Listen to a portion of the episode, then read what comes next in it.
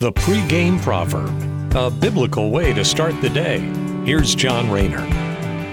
As we move along in our Ecclesiastes study, Solomon continues looking for that happiness that eludes him, and he now builds massive aqueducts and has legions of servants to serve him.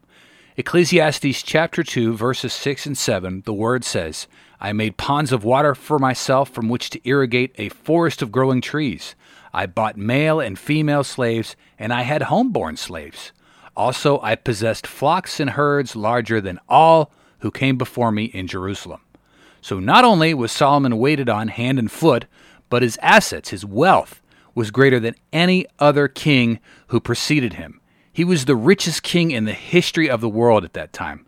And he didn't have to busy himself with menial chores. He had servants that handled all that for him.